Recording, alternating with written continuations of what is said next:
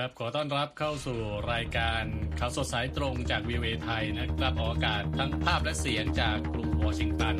ประจำวันพฤหัสบดีที่ 7 กันยายน 2566 ตามเวลาในประเทศไทย วันนี้มีผมทรงพศสุธาผล และคุณนพรัตน์ชัยเฉลิมมงคลร่วมนำเสนอรายการข้อข่าวสำคัญมีดังนี้ครับไบเดนมุ่งหน้าอินเดียร่วมประชุม G20 ไร้เงา สีและปูติน หล่งข่าวเผยองซานซูจีล้มป่วย รัฐบาลทหารปฏิเสธส่งรักษาเร่งด่วน จีนเตือนอาเซียนอย่าเลือกข้างวันสงครามเย็นรอบใหม่ปะทุ สหรัฐกลางแผนกองทัพปัญญาประดิษฐ์ รับมือภัยคุกคามจีนในส่วนเสริมข่าววันนี้เรามีรายงานตรวจสอบข่าว แผนที่ใหม่ของกรุงปักกิ่งทำให้เพื่อนบ้าน เดือดดานแค่ไหน และส่งท้ายวันนี้นะครับหนุ่มสาวจีนแห่ขายสินค้าออนไลน์ เพื่อหารายได้เสริมมาหลายร้อยติดชั่วโมตางมแล้วรายงานเหล่านี้ได้จากแต่รไลฟ์วิโอเอขยสินภาค้คภาษาไทยของจนั้นกรุงคืวออชิงการตันที่ครับเธอจะต้องพูดต่อหน้ากล้องมือถือทางของวันครับตอนนี้นะฮะคปรับระธานาธิบดีโจไบเดนก็กำลังจะเดินทางไปอินเดียนะคใช่รับครับณภรัฐเพื่อร่วมประชุมกลุ่มประเทศ G20 มีเรื่องราวเหล่านี้มาเสนอเชิญครับ ครับ ก็ทางทำเนียบขาวเปิดเผยนะครับ ว่าผู้นำสหรัฐเตรียมพร้อมที่เดินทางไปกรุงนิวเดลีแล้ว ด้วยเป้าหมายและความหวังว่าสมาชิกที่เป็น 20 ประเทศที่มีขนาดเศรษฐกิจใหญ่อันดับต้นๆ ของโลก รวมทั้งประเทศกำลังพัฒนาทั้งหลาย จะร่วมกันทำงาน เพื่อแก้ไขปัญหาสำคัญสำคัญๆของโลกได้ โดยคารีน ฌอง-ปิแอร์โฆษกทำเนียบขาวเปิดเผยเมื่อวันอังคารนะครับว่าผู้นำสหรัฐยังไม่มีอาการใดๆเกี่ยวกับโควิด -19 และมีผลการทดสอบการติดเชื้อเป็นลบในช่วงเช้าก่อนหน้า แต่จะทำการตรวจสอบอีกครั้งตามแพทย์สั่งครับ โดยไม่ได้ระบุว่าจะเกิดขึ้นก่อนออกเดินทางไปกรุงนิวเดลีในวันพฤหัสบดีหรือไม่เจคซัลลิแวนที่ปรึกษาด้านความมั่นคงแห่งชาติประจำทำเนียบขาวกล่าวว่า ในการร่วมประชุมที่จะเริ่มขึ้นในวันเสาร์นี้ ประธานาธิบดีไบเดนจะมุ่งเน้นการหารือประเด็นต่างๆ เช่น การเปลี่ยนแปลงของสภาพภูมิอากาศ การปรับโครงสร้างหนี้และสงครามในยูเครนครับ อย่างไรก็ตามนะครับ นักวิเคราะห์ให้ความเห็นว่า การที่ประธานาธิบดีวลาดิเมียร์ปูติน และประธานาธิบดีสีจิ้นผิง จะไม่เข้าร่วมการประชุมนี้ น่าจะมีผลต่อการหารือและการดำเนินการต่างๆ พอควรครับศาสตราจารย์จอห์นเคียร์ตันผู้นำทีมวิจัย G20 Research Group ที่มหาวิทยาลัยแห่งโตรอนโต บอกกับผู้สื่อข่าว VOA ว่า ความท้าทายครั้งใหญ่ในการประชุมที่กรุงนิวเดลีก็คือ การออกปฏิญญาที่ได้รับฉันทานุมัติจากที่ประชุมดังที่เกิดขึ้นในการประชุมเมื่อปีที่แล้วที่เกาะบาหลี ซึ่งรัสเซียเห็นชอบเนื้อหาในย่อหน้าหนึ่งที่ระบุว่ามอสโกทำการรุกรานยูเครนจริงครับ ก่อนหน้านี้นะครับประธานาธิบดีไบเดนกล่าวว่าตนรู้สึกผิดหวังที่ผู้นำจีนไม่มีแผนจะมาร่วมประชุม แต่ก็ระบุว่าอย่างไรเสีย ผมก็จะหาทางพบเขาจนได้ครับ อีกประเด็นหนึ่งที่นักวิเคราะห์จับตาดูก็คือการที่จีนและอินเดียจะสามารถก้าวข้ามผ่านเรื่องที่ทั้งสองเห็นต่างกัน อยู่ในกรณีเนื้อหาของแผนที่ฉบับใหม่ที่กรุงปักกิ่ง เพิ่งเผยแพร่ออกมาเร็วๆนี้ได้หรือไม่นะครับสเตฟานีซีเกิลนักวิจัยอาวุโสด้านเศรษฐกิจจาก Center for Strategic and International Studies กล่าวว่าความตึงเครียดด้านภูมิรัฐศาสตร์นั้น มีมาอยู่ก่อนที่อินเดียจะเป็นเจ้าภาพ G20 แล้ว แต่กล่าวว่าเธอหวังว่า การประชุมที่จะเกิดขึ้นนั้นจะมุ่งเน้นประเด็นเศรษฐกิจเป็นหลัก และพักเรื่องข้อพิพาทชายแดนเอาไว้ก่อนครับ คุณทรงพจน์ครับเรื่องแผนที่ใหม่ของจีนก็จะเป็นประเด็นหนึ่งที่จะต้องมีการหารือกันในการประชุม G20 นะครับ เดี๋ยวเราจะมีเรื่องนี้ด้วยแต่ว่าไปฟังเรื่องของเมียนมากันก่อนครับนะฮะแหล่งข่าวเปิดเผยว่าองซานซูจีนะครับผู้นำรัฐบาลทหารเอ่อผู้นำรัฐบาลพลเรือน ที่ถูกรัฐบาลทหารเมียนมา จับตัวไว้ตั้งแต่รัฐประหาร ก็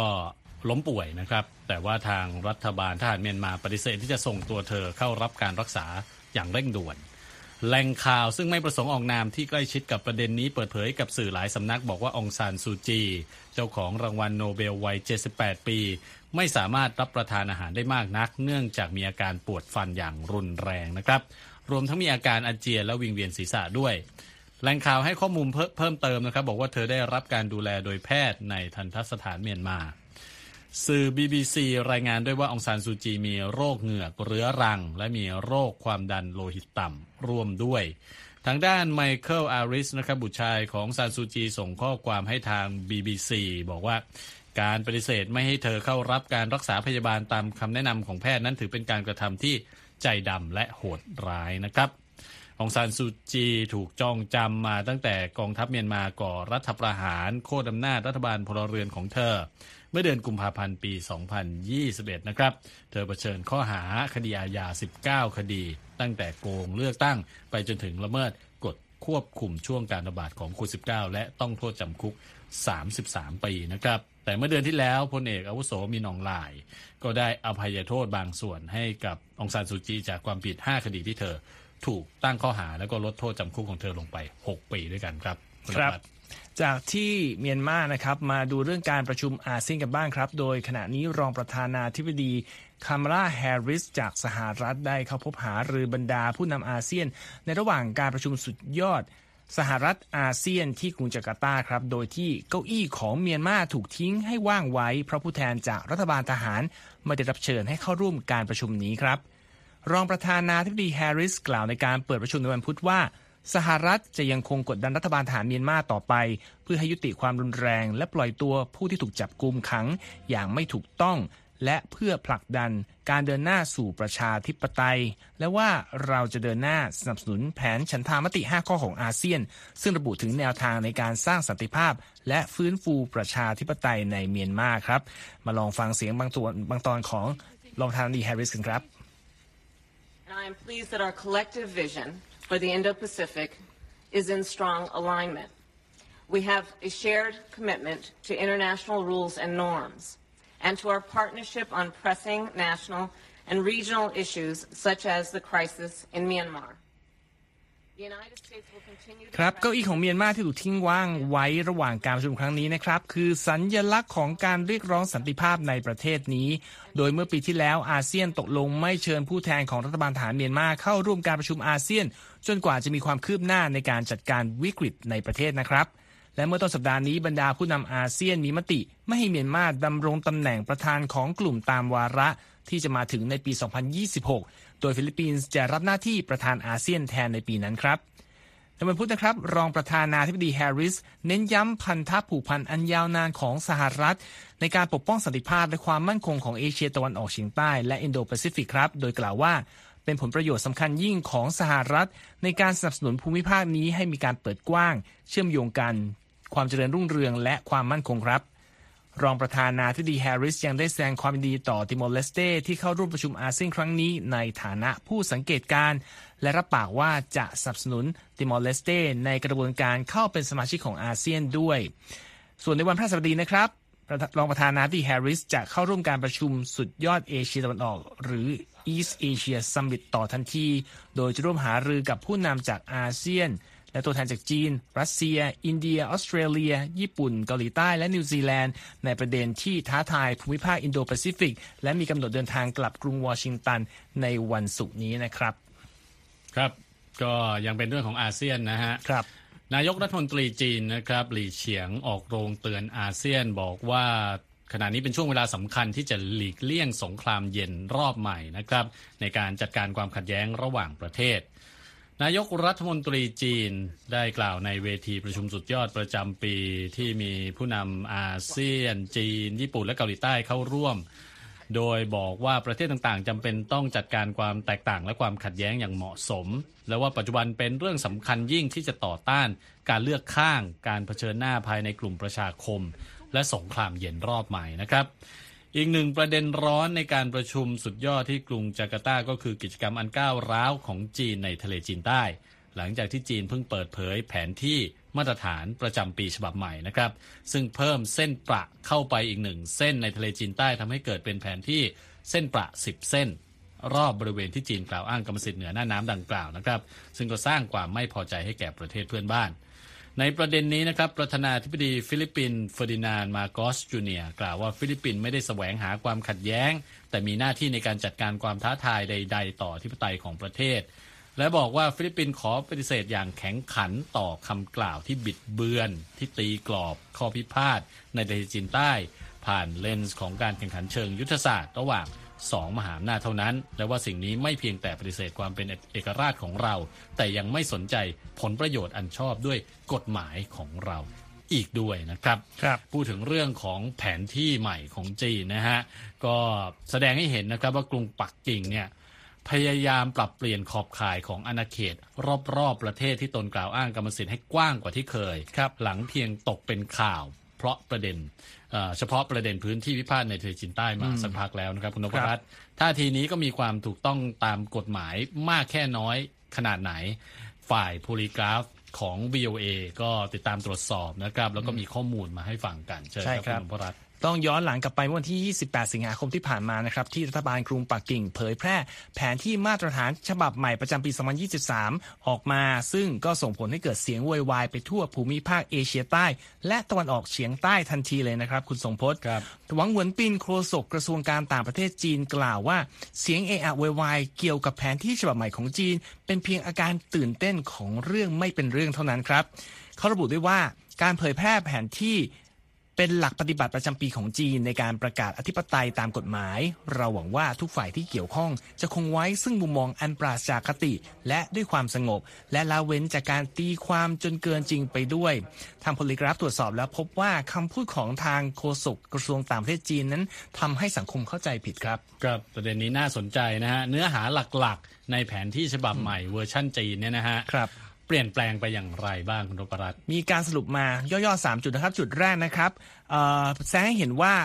มีการครอบคลุมพื้นที่ขนาดใหญ่ที่พรมแดนเทือกเขาฮิมาลัย 2 จุดที่ทั้งอินเดียและจีนต่างอ้างกรรมสิทธิ์ว่าเป็นของตน จุดแรกคืออักซินอักไซจินครับ ซึ่งก็คือส่วนที่อยู่สุดภาคตะวันออกของแคชเมียร์และส่วนใหญ่อยู่ภายใต้การควบคุมของจีน และอรุณาจัลประเทศซึ่งเป็นรัฐทางตะวันออกเฉียงเหนือของอินเดียที่ส่วนใหญ่รัฐบาลกรุงนิวเดลีควบคุมอยู่ แต่จีนก็อ้างกรรมสิทธิ์บางส่วนของทิเบตไว้หลังกับหลังจากทำการรุกรานแคว้นดังกล่าวเมื่อปี 1950 แล้วก็ผนวกรวบควบเป็นของตัวเองเมื่อปี 1951 นะครับ จุดถัดไปก็คือแสดงเห็นว่ากรุงปักกิ่งตอนนี้มีอำนาจเบ็ดเสร็จในการควบคุมเกาะที่ชื่อเกาะบอลชอยอสซูริสกีซึ่งตั้งอยู่ที่บรรจุดบรรจบกันของแม่น้ำอามูลและน้ำอสซูรีที่บริเวณพรมแดนระหว่าง ภูมิภาคตอนออกไกลของรัสเซีย และภูมิภาคตอนออกเฉียงเหนือของจีน จริง ๆ แล้วในปี 2018 นะครับสองประเทศนี้ ตกลงจะแบ่งเกาะนี้คนละครึ่งหลังจากมีการพิพาทมานานหลายปีจุดสุดท้ายเรารายงานบ่อยก็คือเรื่องของการกล่าวอ้างกรรมสิทธิ์ ส่วนใหญ่ในทะเลจีนใต้ ซึ่งเขาบอกว่าดูขัดกับกฎหมายมากที่สุด เพราะว่าอย่างที่คุณสมพจน์ไปมีการสร้างเส้นประสิบเส้น ครอบคลุมพื้นที่ส่วนใหญ่ ซึ่งไปรวมถึงเขตเศรษฐกิจเฉพาะของเวียดนามฟิลิปปินส์มาเลเซียบรูไนและอินโดนีเซียด้วย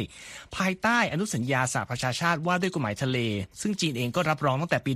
1996 นะครับคำว่าเขตเศรษฐกิจจำเพาะนั้น กินพื้นที่ตั้งแต่ชายฝั่งของรัฐหนึ่งๆออกมาท้องน้ำเป็นระยะทาง 370 กิโลเมตร แต่ในปี 2009 จีนก็ยังยื่นเรื่องอ้างว่ายังไงก็ตามอาณาเขตในทะเลจีนใต้เกือบหมดรวมทั้งเกาะแก่งน่ะเป็นของตน ฟิลิปปินส์ยื่นเรื่องคัดค้านไปที่ศาลอนุญาโตตุลาการถาวรระหว่างประเทศพอปี 2016 ศาลแห่งนี้ก็พิพากษาว่าฟิลิปปินส์ชนะจีนปฏิเสธอยู่ดี ไม่รับคำพิพากษาที่ว่าครับ ก็เรียกว่ากระทบประเทศเพื่อนบ้าน หลายประเทศนะฮะไม่ว่าจะเป็นทางใต้ทางเหนือตะวันตกครับ มีประเทศที่ออกมามีท่าทีอย่างไรบ้างเกี่ยวกับแน่นอนครับ เริ่มต้นที่อินเดียนะครับ กระทรวงการต่างประเทศอินเดีย เปิดเผยว่าได้ยื่นเรื่องประท้วงอย่างหนักผ่านช่องทางการทูตไปยังฝ่ายจีนเกี่ยวกับประเด็นแผนที่แล้ว และระบุว่าขั้นตอนต่างๆ ที่ฝ่ายจีนดำเนินการไป มีแต่จะทำให้การหาทางออกให้กับปัญหาเรื่องเขตแดน ยุ่งยากขึ้นไปอีก ฟิลิปปินส์มาเลเซียก็ยื่นคำร้องคัดค้านการอ้างสมกรรมสิทธิ์ของจีนตามแผนที่นี้ไปแล้วเช่นกัน ส่วนอื่นทางเอ่ออินโดนีเซียนะครับเร็ตโนมาร์ซูดีรัฐมนตรีต่างประเทศกล่าวว่า เส้นแบ่งเขตแดนและคำกล่าวอ้างใด ๆ ต้องเป็นไปตามเนื้อหาของอนุสัญญาสหประชาชาติว่าด้วยกฎหมายทางทะเลซึ่งครับจีนยอมรับไปนะครับ เวียดนามก็บอกว่าตนขอคัดค้านอย่างแข็งขันต่อคำกล่าวอ้างทั้งหมดของจีนในทะเลจีนใต้ ส่วนไต้หวันซึ่งบอกว่าตน ไม่ได้เป็นส่วนหนึ่งของจีนก็ยังยืนยันต่อไปนะครับว่าไม่ขอรับคำกล่าวอ้างของแผนที่ใหม่ของจีน โดย เจฟฟหลิวโฆษกกระทรวงการต่างประเทศไต้หวันกล่าวว่าไต้หวันไม่ใช่ส่วนหนึ่งของสาธารณรัฐประชาชนจีนอย่างแน่นอน และว่าไม่ว่ารัฐบาลจีนจะบิดเบือนประเด็นเรื่องอธิปไตยของไต้หวันไปอย่างไร ก็ไม่อาจเปลี่ยนความจริงอันปราศจากคติว่าประเทศของเรานั้นมีตัวตนอยู่จริง ส่วนของรัสเซียนะครับสถานีข่าว RBC ของรัสเซีย ได้ติดต่อไปยังกระทรวงต่างประเทศรัสเซียเพื่อขอความเห็นเรื่องนี้ แต่ว่าไม่ตอบกลับก่อนที่จะมีการตีพิมพ์ข่าวนี้ออกมานะครับมาร์คแคทซ์ศาสตราจารย์ด้าน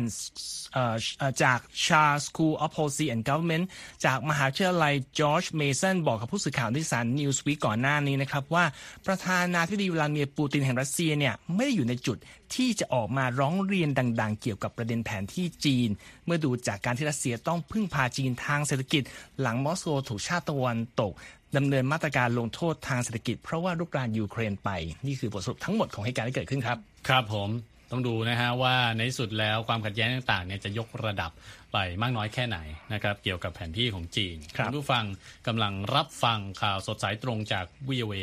ภาคภาษาไทยนะครับ ติดตามเราได้ทางเว็บไซต์ voathai.com สื่อสังคมออนไลน์ต่างๆด้วยนะครับ Facebook Instagram YouTube และ X นะครับ นอกจากนี้ก็ติดตามเราทาง Spotify ได้อีกด้วยครับ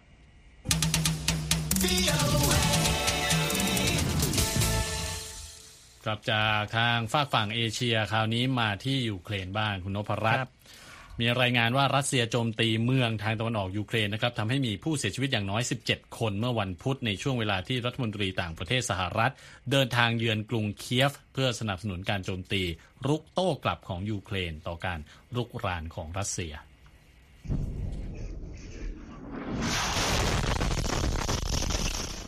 รอยเตอร์สอ้างรายงานของทางการยูเครนที่บอกว่ารัสเซียโจมตีตลาดที่มีผู้คนพลุกพล่านนะครับคุณนพรัตน์ครับตามที่เห็นในวิดีโอนะฮะโอ้โหค่อนข้างรุนแรงเลยทีเดียว ในเมืองคอสเตียนตินิฟกาที่อยู่ใกล้กับพื้นที่การสู้รบทางตะวันออกของยูเครนทำให้มีผู้เสียชีวิต 17 คนหนึ่งในผู้เสียชีวิตเป็นเด็กนะครับ และมีผู้บาดเจ็บอีก 32 คนประธานาธิบดีโวโลดิเมียร์เซเลนสกี้กล่าวประณามการโจมตีของรัสเซียโดยบอกว่า ปีศาจร้ายรัสเซียต้องพ่ายแพ้โดยเร็วที่สุดเท่าที่จะเป็นไปได้ แต่ทางรัสเซียไม่ได้แสดงความเห็นเกี่ยวกับการโจมตีเมื่อวันพุธแต่อย่างใดนะครับ การโจมตีดังกล่าวเกิดขึ้นในช่วงเวลาที่รัฐมนตรีต่างประเทศสหรัฐ แอนโทนีบริงเคนเยือนกรุงเคียฟอย่างไม่มีกำหนดการล่วงหน้า เพื่อแสดงการสนับสนุนยูเครนในการต่อต้านรัสเซีย และคาดว่าจะมีการประกาศแผนช่วยเหลือใหม่ มูลค่ามากกว่า 1,000 ล้านดอลลาร์นะครับระหว่างการเยือนยูเครน 2 วัน ตามการเปิดเผยของกระทรวงการต่างประเทศสหรัฐนะครับ ก็ต้องถือว่ารัฐมนตรีบริงเคนเนี่ยเป็นเจ้าหน้าที่ระดับสูงของสหรัฐคนแรกที่เดินทางเยือนกรุงเคียฟ นับตั้งแต่ยูเครน เริ่มปฏิบัติการรุกโต้กลับรัสเซียเมื่อเดือนมิถุนายนที่ผ่านมาครับคุณนรัตครับ จากที่ยูเครนนะครับกลับมาดูที่ไทยกันหน่อยเพราะว่าสื่อต่างชาติยังคงติดตามสถานการณ์การเมืองของไทยอย่างต่อเนื่องนะครับ โดยล่าสุดรอยเตอร์รายงานเกี่ยวกับแผนงานของรัฐบาลชุดใหม่ภายใต้การนำของนายกรัฐมนตรีเศรษฐาทวีสินนะครับ ว่าจะเดินหน้านโยบายแจกเงินประชาชนคนละ 10,000 บาท รวมทั้งการพักหนี้และลดราคาพลังงานลดค่าครองชีพ เพื่อหวังช่วยฟื้นฟูเศรษฐกิจครับ โดยรอยเตอร์อ้างข้อมูล นโยบายด้านเศรษฐกิจจากร่างแถลงนโยบายของรัฐมนตรี นายกรัฐมนตรีเศรษฐานะครับที่ควบตำแหน่งรัฐมนตรีว่าการกระทรวงการคลังด้วย และจะต้องนำแถลงชุดนโยบายตามร่างดังกล่าวต่อสมาชิกรัฐสภาในสัปดาห์หน้า โดยระบุว่านโยบายต่างๆ จะกระตุ้นให้เกิดการเติบโตทางเศรษฐกิจ และรัฐบาลจะอัดฉีดเงินสดเข้าไปในเศรษฐกิจอย่างทั่วถึง และสร้างโอกาสให้กับทุกคนนะครับ รัฐบาลของนายก เศรษฐาเข้ามาบริหารประเทศในช่วงที่เศรษฐกิจเติบโตช้ากว่าที่คาดการไว้นะครับ คุณทรงพจน์ครับอันเป็นผลมาจากการส่งออกและการลงทุนที่เป็นตัวฉุดแรงกระตุ้นจากภาคการท่องเที่ยวนะครับเมื่อเดือนที่แล้วภาครัฐได้ปรับลดการคาดการณ์การเติบโตของ GDP ไทยที่เดิมคาดไว้ที่ 2.7 ถึง 3.7%เหลือ 2.5 ถึง 3%นะครับสืบเนื่องจากการเติบโตของเศรษฐกิจไทยในไตรมาส 2 ต่ำกว่าคาดการณ์ขณะที่การเติบโตทางเศรษฐกิจของไทยเมื่อปีที่แล้วอยู่ที่ 2.6 ครับ การจ่ายเงิน 10,000 บาทตามนโยบายที่ประกาศไว้โดยพรรคเพื่อไทย ซึ่งเป็นแกนนำจัดตั้งรัฐบาล และการแจกเงินให้กับประชาชน จะเกิดขึ้นสำหรับผู้ที่มีอายุ 16 ปีขึ้นไปครับ หากนับเป็นจำนวนเงินก็ต้องใช้เงินถึง 560,000 ล้านบาทนะครับ นอกจากนั้นนะครับ ยังมีร่างนโยบายที่ให้ข้อมูลเกี่ยวกับว่าการเสนอให้มีการพักหนี้เพื่อช่วยเหลือเกษตรกร และผู้ประกอบการรายย่อยที่ได้รับผลกระทบจากการระบาดใหญ่ของโควิด -19 และมาตรการดังกล่าวจะเป็นมาตรการที่บอกว่า มีความรับผิดชอบทางการเงินเท่านั้น นอกจากนั้นจะมีแผนลดค่าไฟฟ้าก๊าซหุงต้ม ส่งเสริมการท่องเที่ยวเพื่อสร้างรายได้ แล้วก็กะว่าจะมีการลดเงื่อนไขการทำวีซ่าของพลเมืองในบางประเทศด้วยนะครับนี่ก็เป็นสิ่งที่สื่อรอยเตอร์นำเสนอมาครับ ครับผม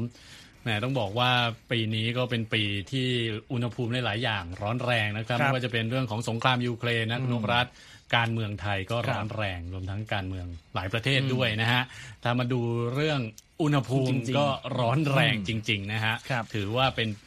ช่วงฤดูร้อนของปีนี้นะฮะเป็นปีที่ร้อนแรงที่สุดเป็นสถิติใหม่นะครับ อันนี้เป็นข้อมูลจากสำนักงานการเปลี่ยนแปลงด้านสภาพภูมิอากาศของสหภาพยุโรป เปิดเผยรายงานล่าสุดที่บอกว่าฤดูร้อนปี 2023 นี้ ทั่วโลกมีอุณหภูมิเฉลี่ยสูงสุดเท่าที่เคยมีการบันทึกสถิติไว้นะครับ โดยช่วงเวลา 3 เดือนระหว่างเดือนมิถุนายนถึงเดือนสิงหาคมของปีนี้อุณหภูมิเฉลี่ยทั่วโลกอยู่ที่ระดับ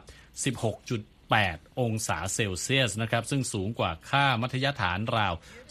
0.66 องศาเซลเซียส ข้อมูลบอกนะครับว่าเดือนสิงหาคมที่ผ่านมาสร้างสถิติใหม่เป็นเดือนที่ร้อนที่สุดเป็นประวัติการณ์ด้วยครับและเป็นการทำลายสถิติใหม่ 3 เดือนติดต่อกันนะครับ หลังจากที่เดือนมิถุนายนและกรกฎาคมก็ต่างทำสถิติเป็นเดือนที่ร้อนที่สุดทั้ง 2 เดือนนะฮะ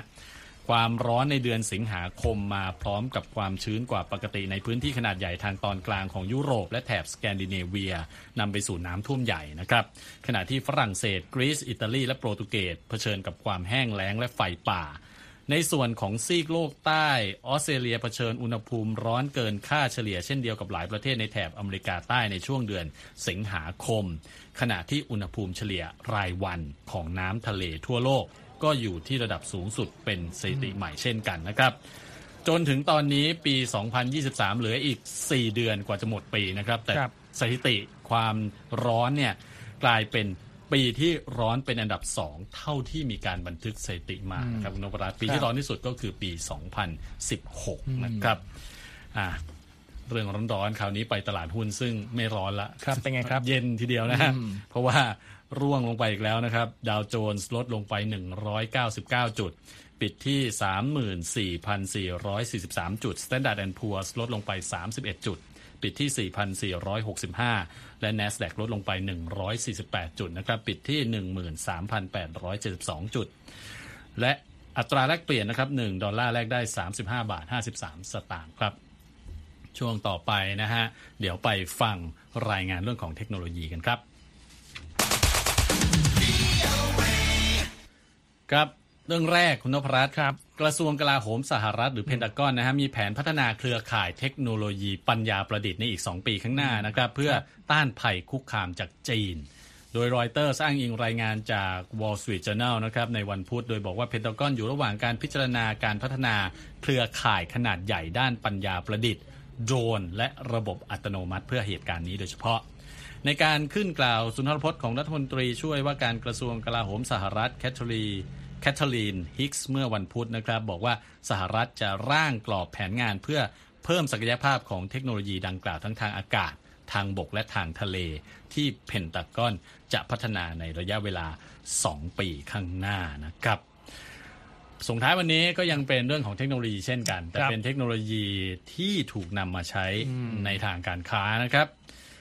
ปัจจุบันวัยรุ่นชาวจีนจำนวนมากหันมาใช้บริการสตรีมมิ่งออนไลน์กันมากขึ้นนะฮะในการขายสินค้าให้กับบริษัทใหญ่ ๆ หรือสินค้ายี่ห้อดัง ๆ เพื่อหารายได้เสริมนะครับ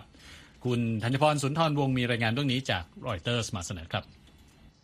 จางจินหยูสตรีมเมอร์สาววัย 28 ปี อดีตนางแบบที่เรียนด้านแฟชั่นในมหาวิทยาลัยแห่งหนึ่ง บอกกับผู้สื่อข่าวรอยเตอร์ว่า เธอได้แนะนำผลิตภัณฑ์ของ YSL Beauty และแบรนด์อื่น ๆ ผ่านการไลฟ์สตรีมมิ่งมาหลายร้อยชั่วโมงแล้ว ในการไลฟ์ขายสินค้าของจางนั้น คือการที่เธอจะต้องพูดต่อหน้ากล้องอย่างต่อเนื่องเป็นเวลานานถึง 6 ชั่วโมง นอกจากนี้เธอยังต้องทำผมแต่งหน้าก่อนที่จะไลฟ์และใช้เวลาในการบันทึกยอดขายหลังจากที่การไลฟ์ของเธอสิ้นสุดลงอีกด้วยค่ะ สำนักข่าวรอยเตอร์รายงานว่า จางเป็นหนึ่งในคนหนุ่มสาวชาวจีนหลายล้านคนที่กำลังเผชิญกับปัญหาการว่างงานของเยาวชน ที่มีอัตราสูงกว่า 21%และการไลฟ์ขายสินค้านี้ก็เป็นวิธีการหนึ่ง ที่ผู้ใช้โซเชียลมีเดียสามารถสร้างรายได้โดยที่ไม่ต้องทำงานเต็มเวลาค่ะ จางกล่าวว่าสำหรับการไลฟ์ขายของนั้น แค่มีโทรศัพท์หนึ่งเครื่องก็สามารถทำได้แล้ว แต่ตอนนี้มีการแข่งขันสูงมาก ทำให้เป็นการยากแก่ผู้ที่เข้าวงการใหม่ ๆ ในการหาผู้ติดตาม แต่ถ้ามีความอดทนก็จะเก่งขึ้นเรื่อยๆ ค่ะ เมื่อไม่นานมานี้ได้มีการสำรวจความคิดเห็นคนหนุ่มสาวชาวจีนมากกว่า 10,000 คน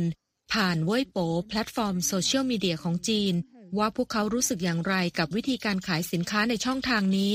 โดยหนุ่มสาวมากกว่า 60%กล่าวว่า พวกเขามีความสนใจที่จะทำงานเป็นอินฟลูเอนเซอร์หรือผู้มีอิทธิพลบนสื่อโซเชียลมีเดีย หรือพิธีกรไลฟ์สตรีมมิ่งนั่นเองค่ะ การศึกษาโดย iResearch ซึ่งเป็นเอเจนซี่การตลาดในประเทศจีน พบว่าอุตสาหกรรมไลฟ์สตรีมมิ่งต้องจ้างพิธีกรมากกว่า1ล้าน2แสนคนในปี 2020 ในขณะที่การระบาดใหญ่ของโควิด -19 ช่วยให้ยอดขายของการไลฟ์ขายสินค้าเติบโตขึ้น และสามารถสร้างรายได้ประมาณ 480,000 ล้านดอลลาร์ในประเทศจีนเมื่อปีที่แล้ว การเติบโตดังกล่าวนำไปสู่การสร้างบริษัทเอเจนซี่จำนวนมากที่มุ่งฝึกอบรมพิธีกรหน้าใหม่ เพื่อขายสินค้าให้กับแบรนด์ต่างๆนะคะ จางเป็นตัวอย่างหนึ่งของผู้ที่ร่วมงานกับบริษัทเอเจนซี่โรโมโมในเซี่ยงไฮ้ซึ่งเป็นหุ้นส่วนทางธุรกิจของไบควิกลี่ที่ช่วยให้บรรดาพิธีกรไลฟ์สตรีมมิ่งสามารถเชื่อมโยงกับแบรนด์หลักๆ ที่เน้นในเรื่องของแฟชั่นได้尤其对于我们服务的国际市场品牌 ชินหนิงลีรองประธานบริษัท RoMomo บอกกับรอยเตอร์ว่า เธอคิดว่าการไลฟ์สตรีมมิ่งในปัจจุบัน เป็นวิธีการสื่อสารที่สำคัญที่สุดวิธีหนึ่งสำหรับแบรนด์สินค้าต่างประเทศที่เธอร่วมงานด้วยทางด้านฉีเจียนหนิง พิธีกรไลฟ์สตรีมมิ่งวัย 28 ปีก็กล่าวว่า การไลฟ์ขายของเป็นวิธีที่ดีในการสร้างความสัมพันธ์แบบที่ยั่งยืนกับบรรดาผู้ติดตาม และยังเป็นการเพิ่มยอดขายให้กับแบรนด์ที่เธอเป็นตัวแทนอีกด้วยค่ะ เธอกล่าวเสริมด้วยว่าเธอพูดคุยกับลูกค้าเหมือนเป็นเพื่อนกัน เพราะหากสามารถพูดคุยกันได้อย่างสนิทสนม ก็จะเป็นการสร้างความไว้วางใจ และความสัมพันธ์แบบนั้นก็จะทำให้ลูกค้าต้องการที่จะซื้อของกับเราต่อไปอีกเรื่อยๆ ค่ะธัญพรสุนทรวงศ์ VOA ภาคภาษาไทย กรุงวอชิงตันค่ะ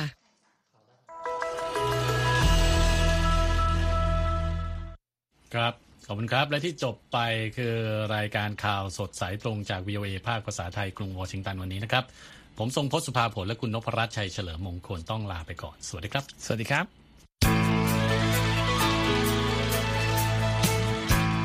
ครับและที่จบไปเป็นรายการจาก VOA ภาคภาษาไทย รายงานสดส่งตรงจากกรุงวอชิงตันประเทศสหรัฐ คุณผู้ฟังสามารถติดตามข่าวสารจากทั่วโลกได้ในทุกที่ทุกเวลาที่เว็บไซต์ voa thai com รวมถึงทุกช่องทางในโซเชียลมีเดีย Facebook YouTube Twitter และ Instagram เริ่มต้นวันด้วยการอัปเดตข่าวสารจากทั่วโลก ผ่านรายการข่าวสดสายตรงจาก VOA ภาคภาษาไทย และสุดสัปดาห์กับ VOA ทั้งยังเรียนรู้เรื่องราวทางวัฒนธรรม และไลฟ์สไตล์ ผ่านรายการภาษาอังกฤษแบบอเมริกันของเรา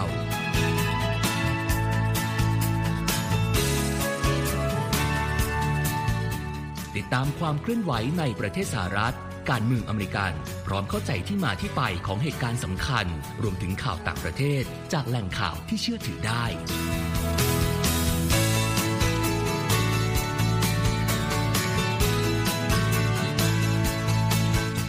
นอกจากนี้ VOA ยังมีบทสัมภาษณ์และคอนเทนต์แบบ Exclusive จากบุคคลที่น่าสนใจ หลากหลายวงการ และยังมีเรื่องราวของคนไทยในประเทศสหรัฐอีกด้วย